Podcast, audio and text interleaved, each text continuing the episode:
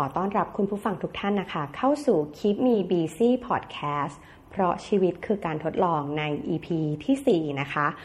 สำหรับ EP นี้นะคะ เอมก็จะมาแนะนำหนังสือเรื่อง Money 101 นะคะ เริ่มต้นนับหนึ่งสู่ชีวิตการเงินอุดมสุขนะคะ โดย The Money Coach หรือว่าโคชหนุ่มจักรพงศ์เมธพันธ์นั่นเองนะคะ ต้องบอกว่าเอมเนี่ยเป็นแฟนคลับนะคะของโคชหนุ่มตั้งแต่พอดแคสต์นะคะ แล้วก็พอรู้ว่าโคชหนุ่มกำลังออกหนังสือนะคะ Money 101 เนี่ย ก็รู้สึกว่าจะต้องรีบจับจองเป็นเจ้าของนะคะ แล้วก็พออ่านแล้วเนี่ยต้องบอกว่าเป็นหนังสือที่วางไม่ลงเลยนะคะ อ่านจบภายในวันเดียวไม่น่าเชื่อนะคะสำหรับคนที่ค่อนข้างจะกลัวในเรื่องการบริหารการเงินอย่างเอมก็คิดว่าแหมถ้าเราอ่านได้นะคะ คุณผู้ฟังของคิมีบีซีก็น่าจะชอบเช่นเดียวกันนะคะคิดว่าหนังสือเล่มนี้เหมาะสำหรับคนที่ไม่มีความรู้ในเรื่องการเงิน ส่วนบุคคลเลยนะคะ อาจจะเป็นน้องๆนะคะ first jobber ที่เพิ่งเริ่มงานใหม่นะคะ ยังไม่มีประสบการณ์เลย หนังสือเล่มนี้ก็ตอบโจทย์ของน้องๆได้แน่นอนนะคะ หรือสำหรับคนที่ทำงานมาสักระยะหนึ่งแล้วมีความรู้ทางการเงินแล้วนะคะ ใช้หนังสือเล่มนี้ค่ะ เป็นตัววัด past performance ของคุณนะคะ ในเรื่องการเงินไปเช็คสุขภาพการเงินของคุณผ่านหนังสือเล่มนี้นะคะ ไปพร้อม ๆ กันเลย หนังสือเล่มนี้มีหลักคิดเรื่องการเงินหลายอย่าง พร้อม ๆ กับแนวคิดในเรื่องการใช้ชีวิตและการตั้งเป้าหมายของชีวิตเช่นเดียวกันนะคะ ซึ่งหนังสือเล่มนี้ก็จะบอกเลยว่าหาได้ใช้เหลือเผื่อออมและต่อยอดให้งอกเงยนะคะ ซึ่งครบถ้วน นะคะไม่ว่าจะเป็นรายได้รายจ่าย การออมแล้วก็การลงทุน ซึ่งสิ่งที่น่าสนใจที่โคชหนุ่มได้พูดก็คือว่า คุณจะมีเป้าหมายทางการเงินได้ ก็ต่อเมื่อนะคะ คุณมีเป้าหมายในชีวิต เพราะฉะนั้นค่ะใช้ช่วงเวลาปีใหม่ของเราเนี่ยแหละค่ะ มาลองคิดซิว่าเป้าหมายในชีวิตของเราคืออะไรนะคะ เราต้องการอะไรในชีวิตบ้าง หลังจากนั้นค่ะ เราก็มาวางแผนว่าเป้าหมายทางการเงินของเราอะ่ะควรจะเป็นยังไงนะคะ เช่นสิ่งที่เราต้องการใช้เงินสนับสนุนเป็นเงินเท่าไหร่นะคะ บางคนอาจจะอยากมีธุรกิจเป็นของตัวเองนะคะ เราก็โอเคภายใน 2 ปีนะคะ เราจะเก็บเงินเพื่อ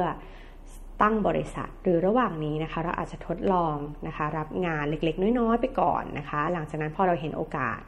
ในการสร้างธุรกิจเราก็อาจจะทำมันเต็มตัวนะคะ แต่ทุกอย่างต้องใช้เงินสนับสนุน เพราะฉะนั้นถ้าคุณมีเป้าหมายชีวิต ที่ชัดเจน จากนั้นคุณจะมีเป้าหมายทางการเงินที่ชัดเจนขึ้นนะคะ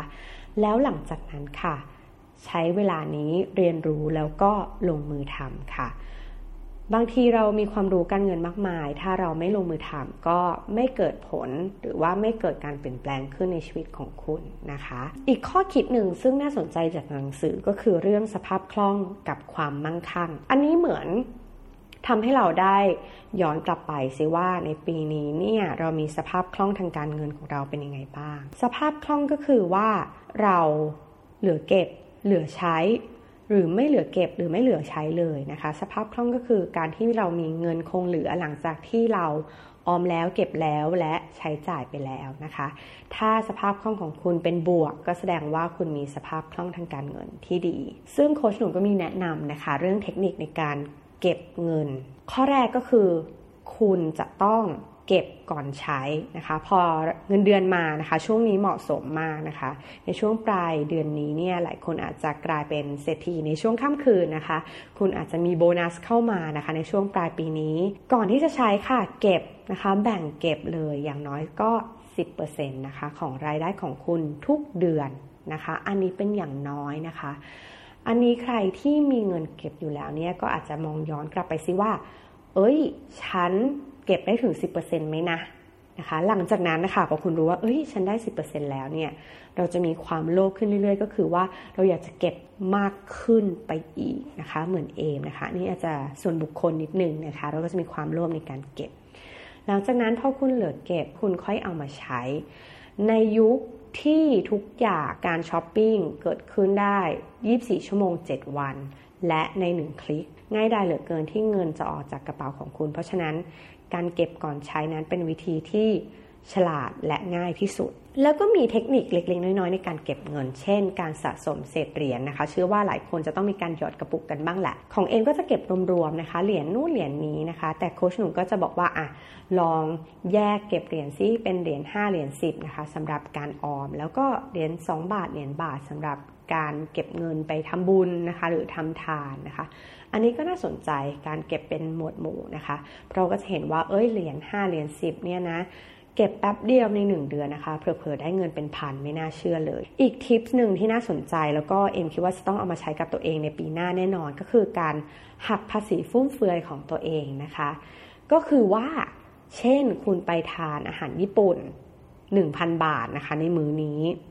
คุณเก็บ 10%เลยค่ะ 100 บาทนะคะ ทุกครั้งที่คุณ กินอะไรฟุ่มเฟือยหรือซื้อของฟุ่มเฟือยนะคะ 1. คุณจะได้ดึงสติของตัวเองว่า อุ๊ย ฉันใช้เงินเยอะในวันนี้นะคะ 2. ก็คือคุณมีเงินออมเพิ่มขึ้น ใช่คุณใช้จ่ายได้ แต่คุณก็ได้ออมด้วยเช่นเดียวกันนะคะ อันนี้ก็เป็นเทคนิคเล็ก ๆ น้อยๆในหนังสือ ซึ่งจริง ๆ แล้วทำให้รู้ว่าเออการออมเนี่ยมันไม่ได้ยากอะไรเลยนะคะ เริ่มจากเรื่องเล็กๆ น้อยๆ ใกล้ตัวนะคะ อันนี้สำหรับคน มือใหม่หัดออมแล้วกันเนาะหลังจากนั้นนะคะ ก็จะมาพูดถึงงบดุลนะคะ ก็คืองบการเงินส่วนบุคคลของเรานี่แหละนะคะ งบแรกก็คืองบกำไรขาดทุนนะคะ ใครที่เรียนบัญชีมานะจะทราบก็คือ รายได้ลบรายจ่ายนะคะ ซึ่งเมื่อกี้เราพูดกันไปแล้วก็คือว่ารายได้ลบเงินออมนะคะ แล้วก็ลบรายจ่าย ถ้าคุณมีเงินเหลือก็แสดงว่าสภาพคล่องของคุณเนี่ยมันคล่องตัวนะคะ มีสภาพคล่องที่ดี แล้วก็อีกงบหนึ่งก็คืองบแสดงสถานะทางการเงินนะคะ ก็คือ ทรัพย์สินเทียบกับหนี้สินของคุณนะคะ ทรัพย์สินก็คือสร้างรายได้ให้กับคุณนะคะ ทรัพย์สินก็คือ เช่น คุณมีคอนโดมีบ้านให้เช่านะคะ สิ่งที่ได้ก็คือรายได้จากค่าเช่านั่นเองนะคะ แต่หนี้สินก็คือการเพิ่มรายจ่ายในชีวิตให้กับคุณนั่นเอง เช่นคุณต้องผ่อนบ้านนะคะอาจจะเป็นบ้านอยู่อาศัยหรือบ้านที่สำหรับการลงทุนนะคะ อันนี้ก็เป็นหนี้สิน เพราะฉะนั้นเนี่ยหลายคนจะบอกบ้านมันคือทรัพย์สินนะคะ แต่ก่อนที่มันจะเป็นทรัพย์สินนะคะ มันก็เป็นหนี้สินของเราก่อนคือเราต้องผ่อนบ้านทุกๆเดือนไปก่อนนั่นเองนะคะ อันนี้ก็เอาไว้เช็คสุขภาพทางการเงินของเรานะคะ ไม่น่าเชื่อนะคะ ระหว่างที่เอ็มอ่านหนังสือเล่มนี้เนี่ยเอ็มก็มีถามคุณแม่นะคะ เราก็อยากรู้ว่า เอ๊คุณแม่เรามีสภาพคล่องและความมั่งคั่งยังไงนะคะ สภาพคล่องก็คือเรื่องเออเหลือเก็บเหลือใช้นะคะ ความมั่งคั่งก็คือการมีทรัพย์สินมากกว่านี้สินนั่นเอง ซึ่งพอถามคุณแม่ซึ่งเป็นข้าราชการนะคะบำนาญนอกจากแม่จะมีความมีสภาพคล่องแล้วนะคะ เธอยังมีความมั่งคั่งด้วยนะคะ เธอไม่มีหนี้สินใดๆ แล้วก็มีทรัพย์สินนะคะ ไม่น่าเชื่อเลยนะคะ เอ็มคิดว่าจริง ๆ แล้วเนี่ยความมั่งคั่งเนี่ยมันไม่เกิดมันไม่ได้เทียบว่าเรามีเงินเดือนเยอะเท่าไหร่นะคะ แต่มันคือการที่เรามีเหลือเก็บแล้วก็เอาไปลงทุนแล้วก็มีสร้างทรัพย์สินขึ้นมานะคะ ไม่น่าเชื่อ อันนี้ก็เป็นแนวคิดหลายคนจะบอกโอ้ยข้าราชการเงินเดือนน้อยน่าเก็บไม่น่าจะได้อย่างเงี้ยค่ะ คุณแม่ของเอ็มก็เป็น ตัวอย่างหนึ่งซึ่งเออเราก็ได้ฉุกคิดว่าเออจริง ๆ เงินเดือนเราเนี่ยมากกว่าแม่ แต่ว่าทางสภาพคล่องและความมั่งคั่งนั้นต่างกันเหลือเกินนะคะ อันเนี้ยก็อาจจะทำให้เราได้ลองพิจารณาถึงสุขภาพทางการเงินของตัวเราเองนะคะ หลังจากนั้นค่ะ อีกข้อหนึ่งซึ่งรู้สึกว่า เอ้ย ชวนให้เราคิดเหมือนกันก็คือ ใครที่ยังไม่มี ทิศทางนะคะว่าเราจะเก็บเงินยังไง เราจะบริหารเงินตัวเองยังไง ก็มาเริ่มคิดเรื่องนี้กันก่อนเลยค่ะ ก็คือเรื่องเงินสำรองเผื่อฉุกเฉินนะคะ ซึ่งเงินสำรองเผื่อฉุกเฉินเนี่ยก็คือเงินที่เราเก็บไว้เผื่อเหตุการณ์ที่ไม่คาดฝันขึ้นนะคะ ยกตัวอย่างเช่นในช่วงนี้เนี่ยเศรษฐกิจต้องบอกเลยว่าไม่ค่อยดีนะคะ ความเสี่ยงในการตกงาน หรือธุรกิจจะไม่ประสบความสำเร็จเนี่ย ก็มีนะคะ เพราะฉะนั้นเงินสำรองเผื่อฉุกเฉินก็คือการที่เราลองคิดซิว่าต่อเดือนเนี่ยเรามีค่าใช้จ่ายประมาณเท่าไหร่ หรือว่าเราต้องใช้เงินเท่าไหร่ในการเลี้ยงดูตัวเอง ให้กินอยู่ไม่ลำบาก เอ็มก็ตั้งเป้าไว้เช่นนะคะห้าหมื่นบาทต่อเดือน เพราะฉะนั้นเนี่ยเอ็มจะต้องเก็บสักประมาณ 6 เดือนละการ6เท่านะคะ ของเงินที่เราใช้จ่ายต่อเดือนก็ประมาณ 3 0 0แสนบาทนะคะ หรือบางคนคิดว่าโอ๊ยฉันอาจจะตกงานนานกว่า จะหางานได้กว่าฉันจะหายตกใจจากการเลิกจ้างหรืออะไรก็ตามนะคะ อาจจะคูณ 12 ก็คือ 12 เท่าของของรายได้ของเรานะคะ เพราะฉะนั้นคุณควรจะต้องมีเงินสำรองเผื่อฉุกเฉินเนี่ยที่6 0 0 0 0 0บาทนะคะ อันนี้ก็แล้วแต่คนเลยว่า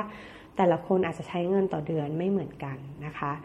ซึ่งอันนี้ก็สำหรับน้องๆที่เริ่มทำงานใหม่ ๆ ก็อาจจะเริ่ม เก็บนะคะ เงินสำรองเผื่อฉุกเฉินไปก่อน หรือว่าใครที่มีเงินเก็บอยู่แล้ว แต่ว่าไม่ได้เก็บเป็นกิจลักษณะแบบนี้นะคะ ก็อาจจะลองมีสักบัญชีเงินฝากหนึ่งนะคะสำหรับการเก็บเงินสำรองเผื่อฉุกเฉินเอาไว้ ซึ่งอันนี้ก็กระตุกต่อมความคิดของเอเหมือนกันนะว่าเออจริงๆเรามีเงินเก็บนะ แต่ว่ามันอาจจะได้ไม่ได้มีสภาพคล่องพร้อมใช้ขนาดนั้นนะคะ อันนี้ก็ ต้นปีหน้าเนี่ยนะคะ ก็จะจัดการเงินก้อนนี้ให้เรียบร้อย พอคุณมีเงินสำรองเผื่อฉุกเฉินแล้วเนี่ยก็ถือว่าอ้าวเป็นบันไดก้าวหนึ่งซึ่งอาคุณบริหารการเงินของคุณได้ดีระดับหนึ่งนะคะ จากนั้นเราก็มาลองดูซิว่าตะกร้าที่ 2 ของคุณก็คือเรื่องกเกษียณรวยนะคะกเกษียณรวยเป็นยังไงก็คือว่า เรามีเงินใช้หลังเกษียณนะคะ หลายคนบอกโอ้ยตายแล้วอีกตั้งหลายปีค่ะคุณคะ ตั้งอีก 20-30 ปีนะข้อคิดของโคชหนุ่มก็คือ คุณควรวางแผนการเกษียณ ตั้งแต่วันแรกที่คุณทำงาน โอ้โห พอได้อ่านคำนี้นะคะ ก็รู้สึกว่าตายแล้ว เราวางแผนเกษียณช้าไปหน่อย ซึ่งมีตารางหนึ่งในหนังสือเทียบให้เห็นเลยว่า ถ้าสมมติเราเก็บเงินนะคะ 1,000 บาททุกๆเดือนเลยนะคะ แล้วก็อัตราผลตอบแทนอยู่ที่ประมาณสัก 10%ระยะเวลาของ การเก็บเนี้ยนะคะอยู่ที่ประมาณสัก 30 ปี คุณจะมีเงินเก็บ2ล้าน3แสนบาท เงินพันเดียวทุกๆ เดือนเฮ้ยมันไม่ดูเกินเอื้อมเลยสำหรับการเก็บเงินของเรานะคะ น่าสนใจมาก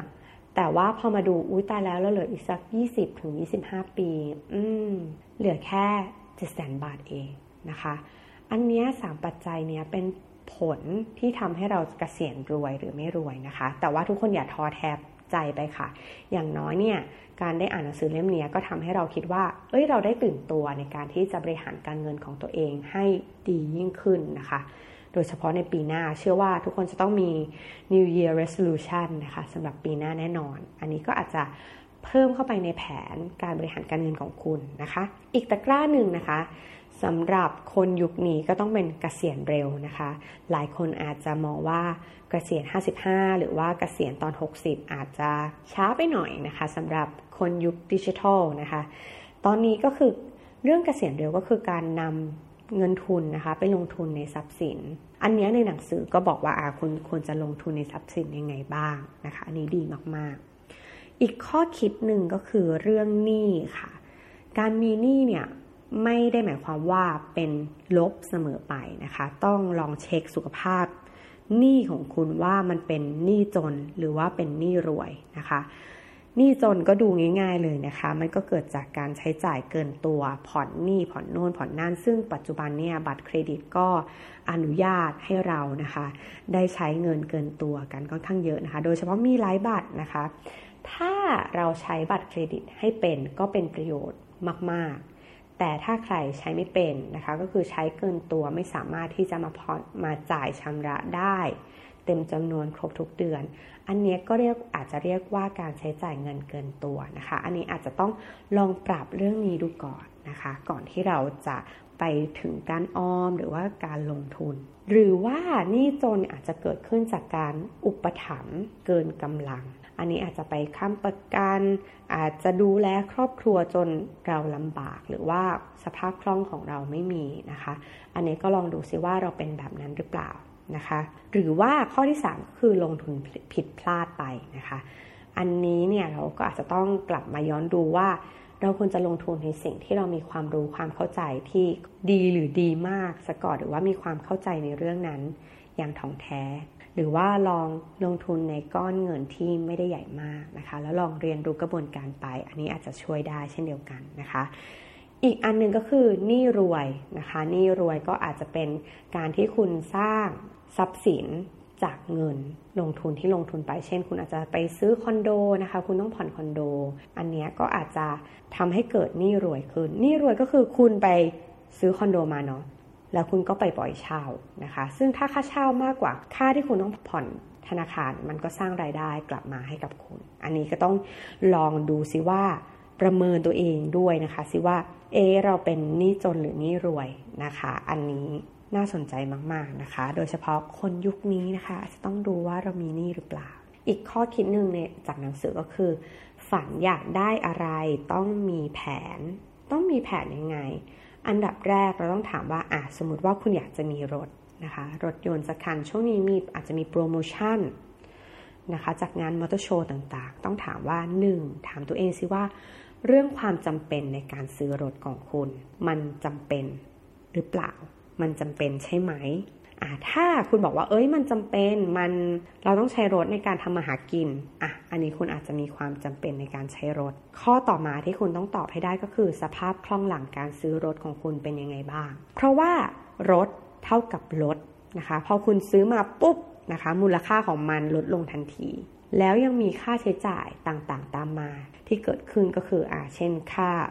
น้ำมันที่เราต้องเติม รือว่าค่าทางด่วนค่าที่จอดรถนะคะ พอถึงครบปีมีภาษี ประกันและค่าบำรุงรักษาเมื่อหลังจาก 3 ปีถึง 5 ปีไปแล้วนะคะ อันนี้เราอาจจะต้องดูซิว่า พอเราซื้อรถแล้วสภาพคล่องของเรายังมีอยู่ไหม ซื้อรถแล้วอย่าลดความสุขตัวเองนะคะ เพราะมูลค่าของมันลดอยู่แล้ว อันนี้ก็เป็นอีกข้อคิดหนึ่งนะคะ ที่เราเออได้มาคิดว่าเออ ถ้าฉันซื้อมาแล้วมัน ก่อให้เกิดประโยชน์อะไรกับฉันบ้าง แล้วจำเป็นไหม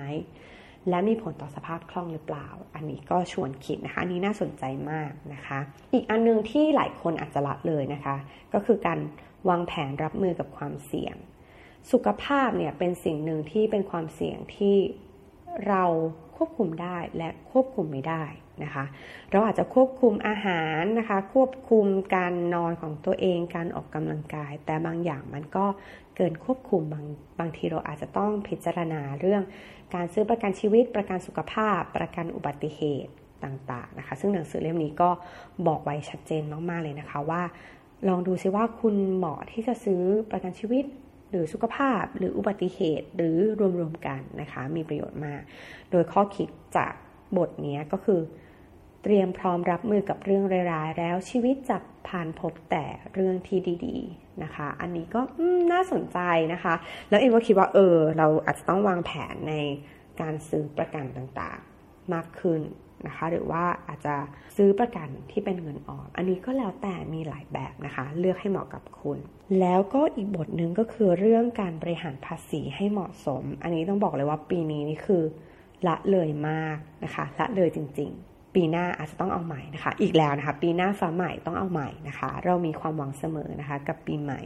ความคิดในเรื่องแนวทางการประหยัดภาษีเนี่ยก็มีหลายอย่างนะคะเราอาจจะลดรายได้นะคะ อันนี้อย่าเพิ่งตกใจ อุ้ยไปลดรายได้ตัวเองจากเงินเดือนหรอ ไม่ใช่นะคะ อันนี้สำหรับคนที่มีรายได้หลาย ๆ ทางนะคะ แล้วก็อาจจะมีค่าที่ปรึกษา มี